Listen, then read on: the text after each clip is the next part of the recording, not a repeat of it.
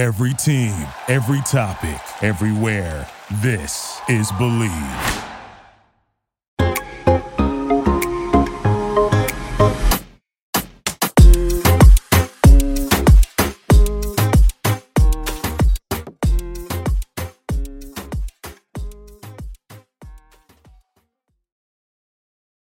He's Mike Gminski, uh, played in the NBA, uh, drafted by the Milwaukee Bucks. He only played one year for them, right? No, you, that's the opposite. I was drafted by the Nets in the '80s. Oh, oh, I'm sorry, I got it backwards. Yeah, yeah, yeah. And I finished my I finished my career two uh, two months up in Milwaukee, so I don't even know if I qualify for a jersey. But um, yeah, I mean, uh, you know, my seven years, six and a half years with, with the Nets, and then four years with Philly, and four years with uh, with the Hornets. So it was a it was a good career. And you know, back then, Howard, I think when I finished playing, only 35 or 40 players had ever played more than 14 years in the league. But now the you know the modalities that they have and the nutritionists and everything available, guys are playing 20 years. I had done a bunch of college games, uh, and then uh, a guy by the name of Bob Casciola was president of the Nets. Called me and asked me if I wanted to uh, do the radio broadcast of the Nets, and mm-hmm. I knew Bob from his days at Princeton, uh, where I first started. And I said, absolutely. I thought this would be a great opportunity to get into the NBA. But the Nets weren't very good back then. Uh, as I recall, uh, I'm trying to remember that coach. He was a Penn guy, uh, Dave Wohl. Dave Wohl, yep. Yeah, yeah, Dave Wohl. And I remember coming back from a trip, and I, I want to say it was from Atlanta. And then we flew back. We didn't charter. We flew back commercial, and it was a late flight from Atlanta at 11:30 at night. And a bunch of us standing in the back of the plane. Uh, Bill Raftery, myself, Steve Albert, who was doing the TV with Bill, and Dave Walls said he was going to go into Harry Weltman's office and, and and complain about some things. And we told him to Dave, you might want to think about that before you do it. And uh, you know, Dave was very strong-willed mm-hmm. uh, Ivy League educated, obviously. He went into Harry Weltman's office the next day and got fired. so that was the end of that. Well, and you know what I remember with Dave, and uh, I, I was traded not long after that. Um, with you know, Dave came from the culture of Pat Riley and the Lakers, and he felt like I think he had the same cachet that, that Riley had, and uh, you know that that's just didn't transfer with him. Um, you know, I remember him telling me and Buck that you know we had to go in and and change certain things in the locker room, and you know we looked at him and say, hey, you know, we're not Magic and we're not Kareem. We don't have that kind of sway in this particular locker room. So. you know, he, he was just used to a different culture. And, uh, and, you know, of course, Harry Weltman came in and, and had his ideas about building the franchise. So it's not, unusual for a new GM to jettison the coach and get his guy in there. You mentioned Buck. It's Buck Williams. Uh, I, I thought the world of Buck. I thought he, mm-hmm. aside from being a terrific ball player, a tough rebounder, excellent defensive player, and can score a bit, uh, he was also a great guy.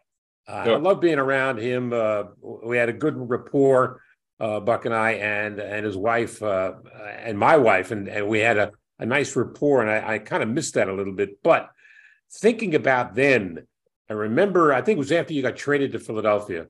Uh, the Nets go out to Utah when they had uh, Malone and Stockton. Mm-hmm.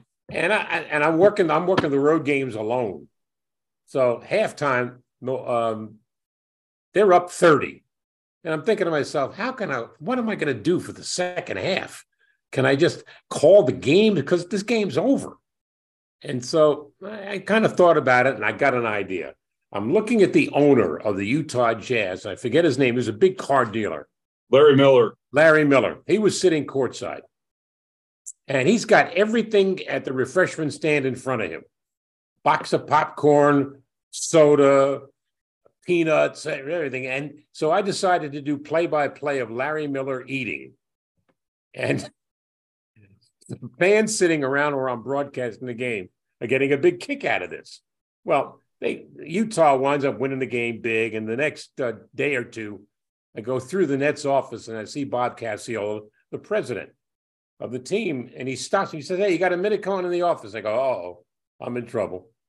And sit down. He goes, I listened to the game the other night. I never laughed so much. he said, we were not going to be in that game and you made you made garbage uh, into something at least listenable. And i thought about that for a minute and i said well i don't plan on doing that again. You got to make this team better. And now look where the nets are now. Well and uh, you know I, I, still have trouble putting brooklyn in front of them and uh, yeah. You, that team has been more traveled in a more confined period of space of uh, geography than any team in the league starting with long island and then going to New Jersey. And my rookie year, we played down in Piscataway while the Brendan Byrne Arena was being built, and then there, and then Newark, and then over to Brooklyn. So, you know, the, the thing that's more troubling to me, Howard, about the sport, and it's it's also in the college game. It's almost become a mercenary sport, where, and I mean that from the top stars in the game that are will go and play and then they'll talk to their their guys and they'll try to put together another team. And uh, you know and it's just there's there's no I, I can't imagine michael jordan flitting around to four or five different teams or to you know or uh, magic or you know anybody like that uh, or larry bird. Um, it just seems like uh, there's it's it's a very transient sport now um, and it's happened in college too with the with the draft portal and uh, um, just uh, I, I, don't know there, there just doesn't seem like a team is together long enough for the fan base to wrap their arms around. Uh, but, but one thing before we get to the, the final four, uh, the Nets at that time were owned by, as they referred to them, the Secaucus Seven, uh, seven businessmen. Uh, and, and I, I, I spoke to each and every one of them during the course of my time not one of them had an idea what they were talking about, but I mean, as it relates to basketball. But they own the team. So what are you going to do? Let's go to the final four. You've got FAU, you've got San Diego State, Miami, and UConn. Based on, I mean, how in what order would I put them in? Uh, I probably would put UConn at the top. How about you? Yeah, I mean, I, I would look. Um, you know, I, I, think this is kind of a microcosm of what the year has been like, and that there really has not been a dominant team per se. I mean, there were a lot of teams that went in, in and out of the top 10, certainly a lot of teams that went in of being ranked number one. Um, you know, with Purdue's early exit uh, early in the season, I thought they were a prohibitive favorite, but that changed over the course of time. Um, you know, I think that UConn and Miami both have been in the top 10. I think UConn is the the best team um, of the four that's you know that's there right now. But I mean, based on what has happened in the tournament and the season, I don't know that there's any way to handicap these games. I mean, I can look at them statistically and give you an idea of what I think, but who knows what the outcome is going to be. Uh, FAU, and that's it, it's kind of near where I live. They are the quote unquote Cinderella team mm-hmm. this year. Uh, at some point, the glass slipper falls off Cinderella. I'm wondering, FAU, San Diego State. Uh, look, FAU's won 35 games this year. Now you may question the competition, but what do you look at in that game? I think it's pitching against hitting. Um, I mean, Florida Atlantic is a fabulous offensive team. Um, you look at their numbers 45% of their field goal attempts are threes. And they've got seven guys, Howard, who have attempted over 100 threes. So it's not like you can lock in on even two or three guys. Um, they're a great offensive team, and they're really not a bad defensive team. But you go to San Diego State, uh, they are one of the elite defensive teams in the country. Uh, their adjusted defensive efficiency 89.9, uh, which is fourth in the country. Um, they're not a great shooting team. They don't shoot a lot of threes, so most of their offense comes from the free throw line and, and inside the three point line. Um, you know, they've got eight players who are averaging more than six points a game, but only one guy averaging 12 over in double figures. So they're they're really balanced, um, but they they just lock you down and are very very physical. So I think you know for Florida Atlantic, they they just they've got to they've got to make their threes, and also San Diego State, not a great shooting team, but a fabulous offensive rebounding team. So they've got to really control the boards. what chance would you give Miami against UConn? Um, good chance. I, I, mean, I think that you know Pack and Wong are one of the best backcourt tandems in the country, um, and I and and uh, Nigel Pack has really blossomed. I think he is a big, big factor in this postseason run for them because he's started to feel a lot more comfortable playing with Wong. It took him some time to do that.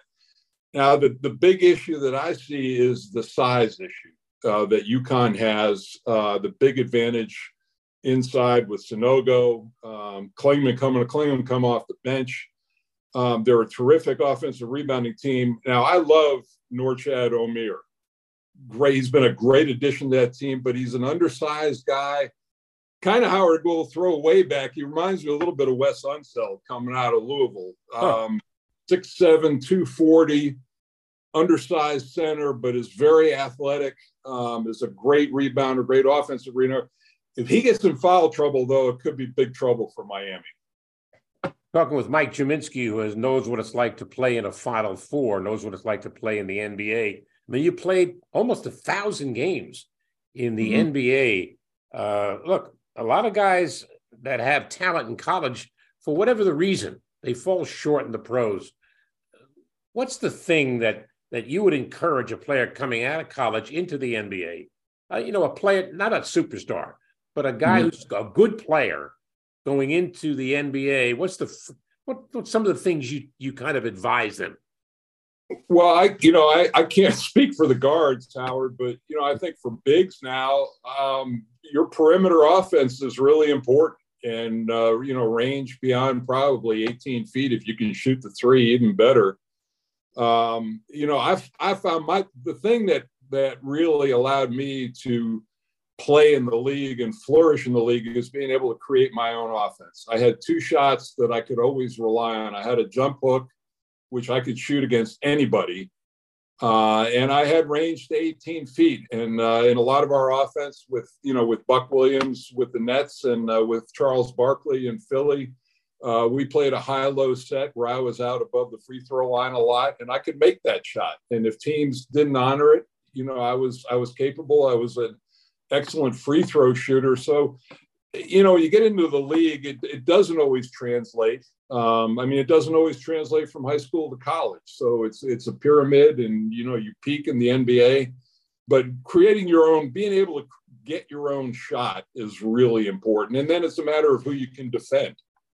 You mentioned Charles Barkley. Uh, I've interviewed him several times. He's always been fun to interview.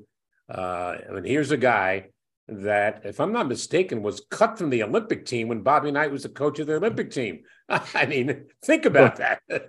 well, it's, it's actually a funny story that in uh, in '84, uh, Bar Charlie was the best player in camp. They had the they had the preliminary camp, and Knight wasn't enamored of his weight, and he told Charles to uh, if he came back at 265, that he was a lock to be on the team. He was the best player on the court in tries. So when they invited the 20 or so guys back from from uh, you know to cut down to the final team, Charlie showed up at 305, which is which was about his summer weight, and he could still back then play it that way. So Knight cut him. I mean that that was it wasn't because of a lack of talent. It was because of too much weight in Knight's eyes. That was the defining factor. What was the, the, the thing? I mean, Charles, look, I mean, you couldn't move him off the blocks because of his size. But mm-hmm. I mean, he played on some really good teams with some really great players. Dr. J, obviously, uh, in Phoenix when they were really a top team, lost to Michael Jordan. What else is new? So did everybody else uh, in the finals one year. Uh, but What's it like playing with a guy like Charles? Is he, aside from his talent, is he demanding? Is he easy to play for? How would you categorize it? He tested me when I first got there, and uh, I I passed the test. Uh, I won't tell you how, but basically told me he was full of you know what, and let's just play ball, and you know, and we we are fast. We're friends to this day. He's like a brother to me. All those guys are Rick Mahorn. Um, you know, I, I, played with Mo Cheeks and, you know, in 89, 90, we won the Atlantic division and beat the Celtics with, uh, you know, with their big three. So we had some great teams and we were a very close knit group. Um, and I, you know, Charles has been fabulous to me my whole life, and I've had you know my struggles in the last few years, and he's been a big supporter of mine, and our friendship couldn't be closer. I mean, I've I've really been blessed to play with a a lot of great people. Mike Gminski, uh, let's let's talk, Mike, about uh, you look at, at at what's going on now in the NBA, and is there a player out there, uh, and you can say John Morant, that makes you go, wow? Well, I think Howard, uh, you know, people people ask me, you know, what do you like better, the pro game or the college game? And I have a tough time explaining to them that I really like the the the college game. I like the atmosphere. I love when the students are there. I love everything about the game day and game experience but rarely is there something that happens in a college game where I'll go, wow. Um, hmm. in, in the NBA, that probably happened five, six, seven times a game. And that's just the, the talent level. You know, watching Steph Curry, um, he makes you go, wow. You know, John Ja Morant, the thing he does, Kevin Durant, um, even for all you know, for all the baggage that comes with him, Kyrie Irving, some of the things that he does. I mean, there are you know, you could go on down the list, and but that's the wow factor is for me what's because I you know I played in a in an era when it was a wow factor, you know, every every night out on the floor.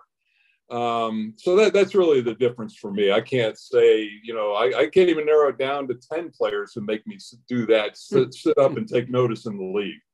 You sit there, I, I know I, my wife thinks I'm nuts. I'll sit there at an NBA game and not call the game, but go, you know, what you see watching it on television, you see certain things. You know, why did he make this pass? Why does a guy drive to the basket, get within three feet of the basket, and kick it out for a guy shooting a three? Uh, I don't know if that's the thing that bothers you very much, but I look at that and I'm wondering look, coaches can take it up to a point, but when you're out on the floor, it's on you. Yeah, and and I think that you know so much of so much of that level of coaching is managing personalities, and I've always been of the opinion that it's more difficult to to coach talent than it is to coach a mediocre team. Um, you know, Phil Jackson was a master of, uh, he, he got Michael to buy in and to trust his teammates. And that's when Chicago started winning. You know, before that, Michael had won the scoring championship and they wouldn't win anything.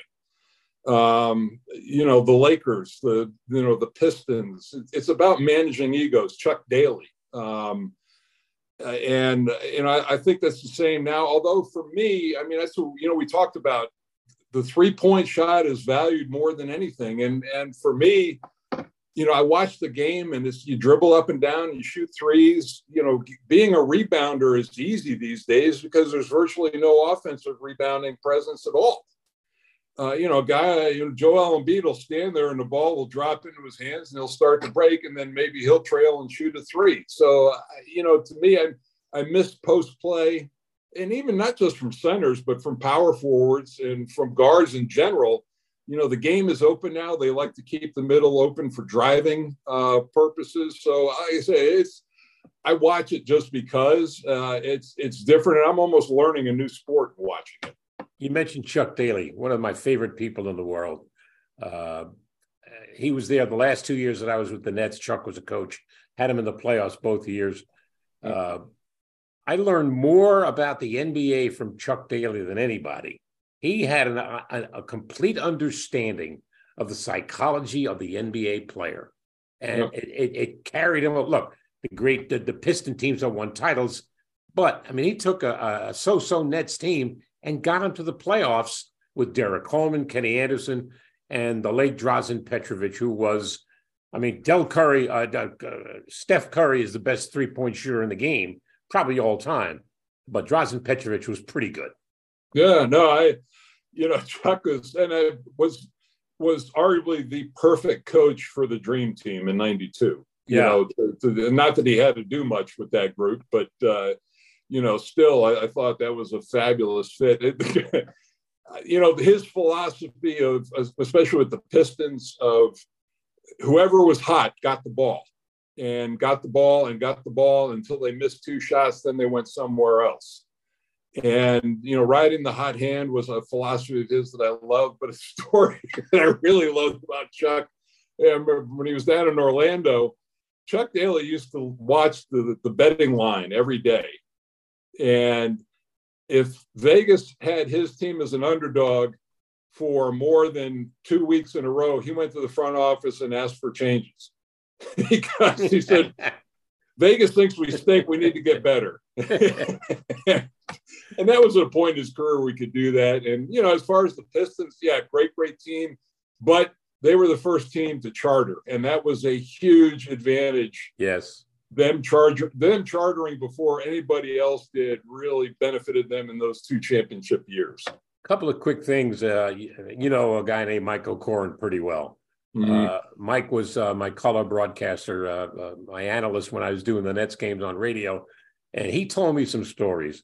Uh, he told me a story about Darryl Dawkins, who was a piece of work. and I'm trying to remember the coach, the Nets at that time. Um, it'll come to me. there was a game when the, the Nets were down 20 at halftime, and they go in the locker room, and the coach says, "We got to play hard. We got to play hard. We're not playing hard enough. We're not playing hard enough."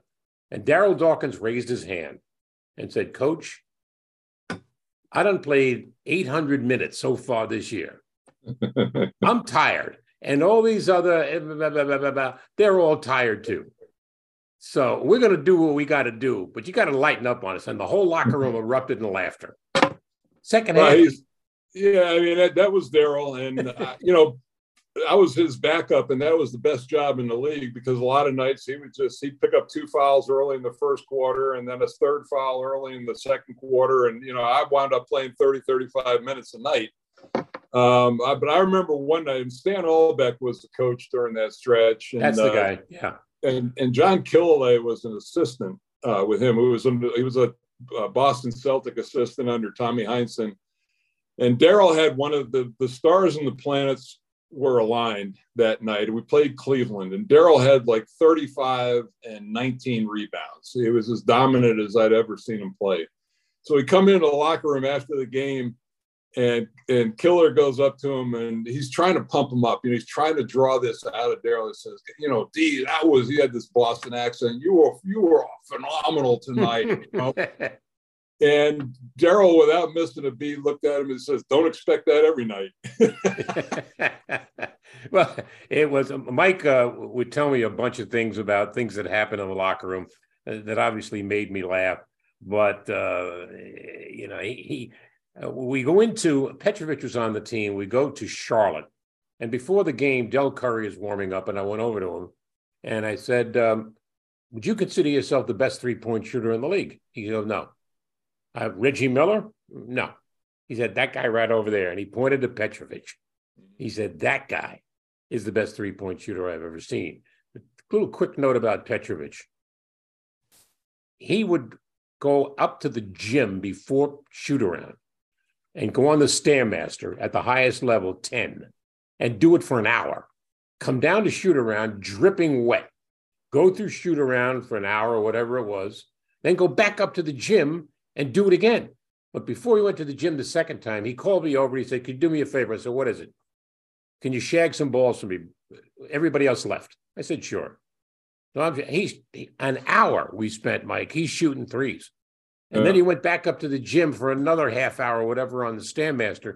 I never in my life saw anybody work harder than this man. When when uh, he died in the, in the automobile accident on the autobahn, uh, it just really it really hurt.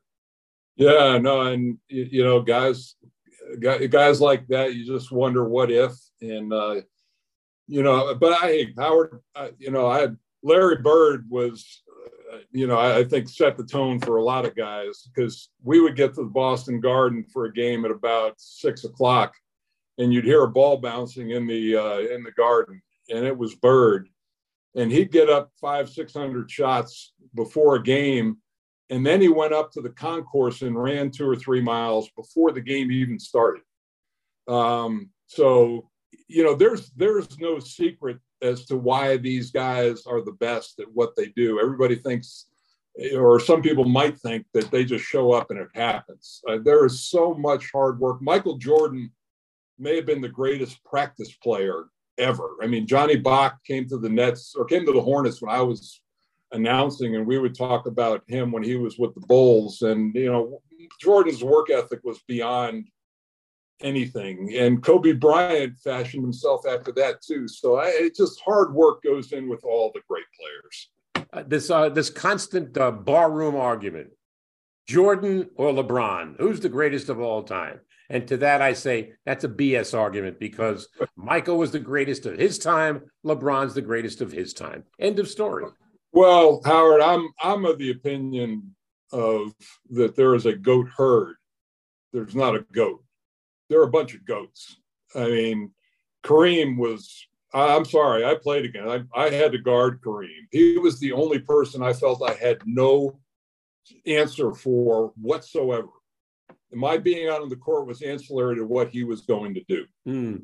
Bill Russell, I think, was one of the, is a goat. Wilt Chamberlain is a goat. If you think of a theme here, I'm going with centers because we don't talk about them too much. Mm. There are there are Larry Bird is a goat. Magic Johnson is a goat. Um, you know, Larry Bird and Magic Johnson changed the game. They raised the height level before Larry Bird got in the league, small forwards were six six, six seven. Bobby Dandridge, Bernard King. He made six, he made small forwards six nine. Um, you know, Magic Johnson made point guards have to be six five.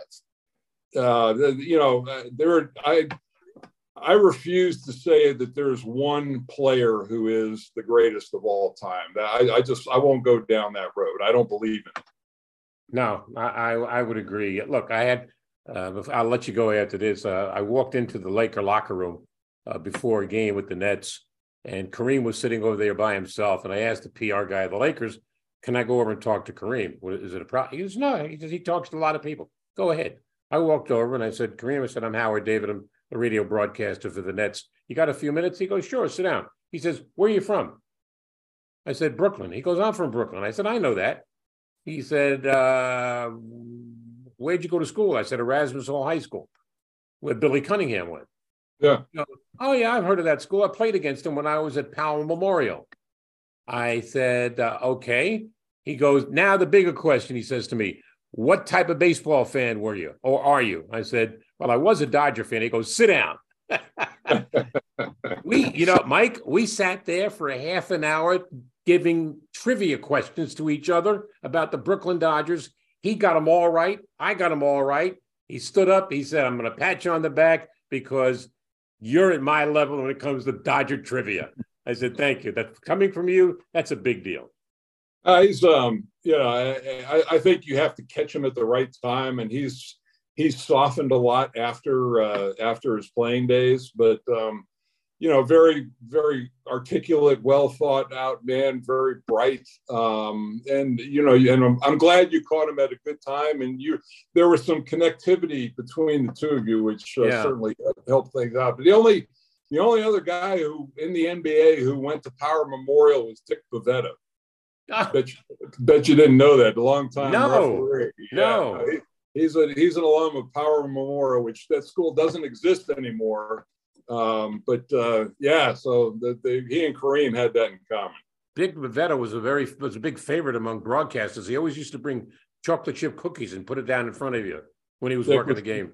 Well, that was that's when that's when referees weren't were weren't robots. They yeah. were they, they were like beat cops who talked to you, and they they they diffused a lot of situations before they ever happened. And plus, they did it with only two out on the floor instead of three. Um, I, I miss those guys. I had a lot of great relationships with with all the referees. Mike, appreciate it. Always great talking to you. I haven't talked to you in a while, but I'm glad we had this time to spend some time. We had a lot of laughs when you were with the Nets and I was doing the games, and it was a it was a fun time. But uh, you stay safe, my friend.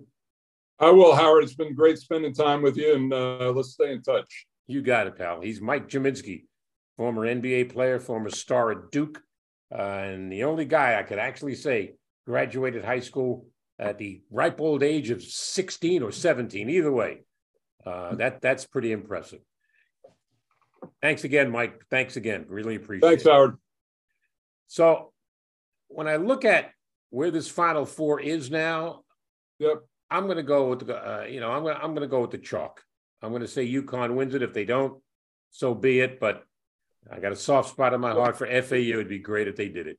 Well, and I, you know, I'm an ACC guy, and well, let me let me tell you a quick story too. I'm sorry we didn't. Um, Jim Larrañaga recruited me in yeah. high school when uh, in 1975 he was an assistant at Davidson, and uh, and his wife Liz at the time wanted to go with him on this recruiting trip. So both of them were in my house in Monroe, Connecticut, recruiting me, and then he went up. He followed Terry Holland up to uh, up to Virginia, and was an assistant there before he got his head coaching start. So I've I've known I've known Jim coming up on 50 years now. Wow. So it, has been he's he's been wonderful to me, and his his wife is uh, Liz is fabulous. Um, and I got my home state, UConn, and, uh, and one of the Hurley brothers, you know, coaching there. So uh, should be a should be an interesting Final Four. Well, Dad was a great high school coach at St. Anthony's in Jersey City, but never got yep. into the college ranks, which kind of surprised me. I'm wondering why. But anyway, got to run, Mike. Thanks again. You stay safe. All right, Howard. Take care. He is Mike Gminski, uh, former NBA star with New Jersey and with Philadelphia. We played a little bit with Charlotte and then wrapped it up with Milwaukee. Uh, and in college, of course, obviously with Duke, and knows what it's like to be in a Final Four. Man, I don't. Uh, I've seen it. I've called games, but man, that's that's like going to the mountain. You know, it's really a rough thing. Rough thing. You folks stay safe. Have a great day. Thanks for being a part of Howard David Live.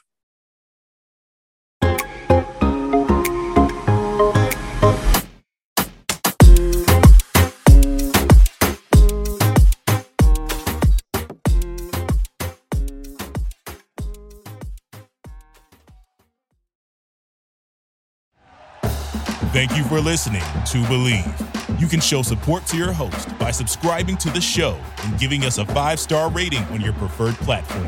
Check us out at Bleav.com and search for B L E A V on YouTube.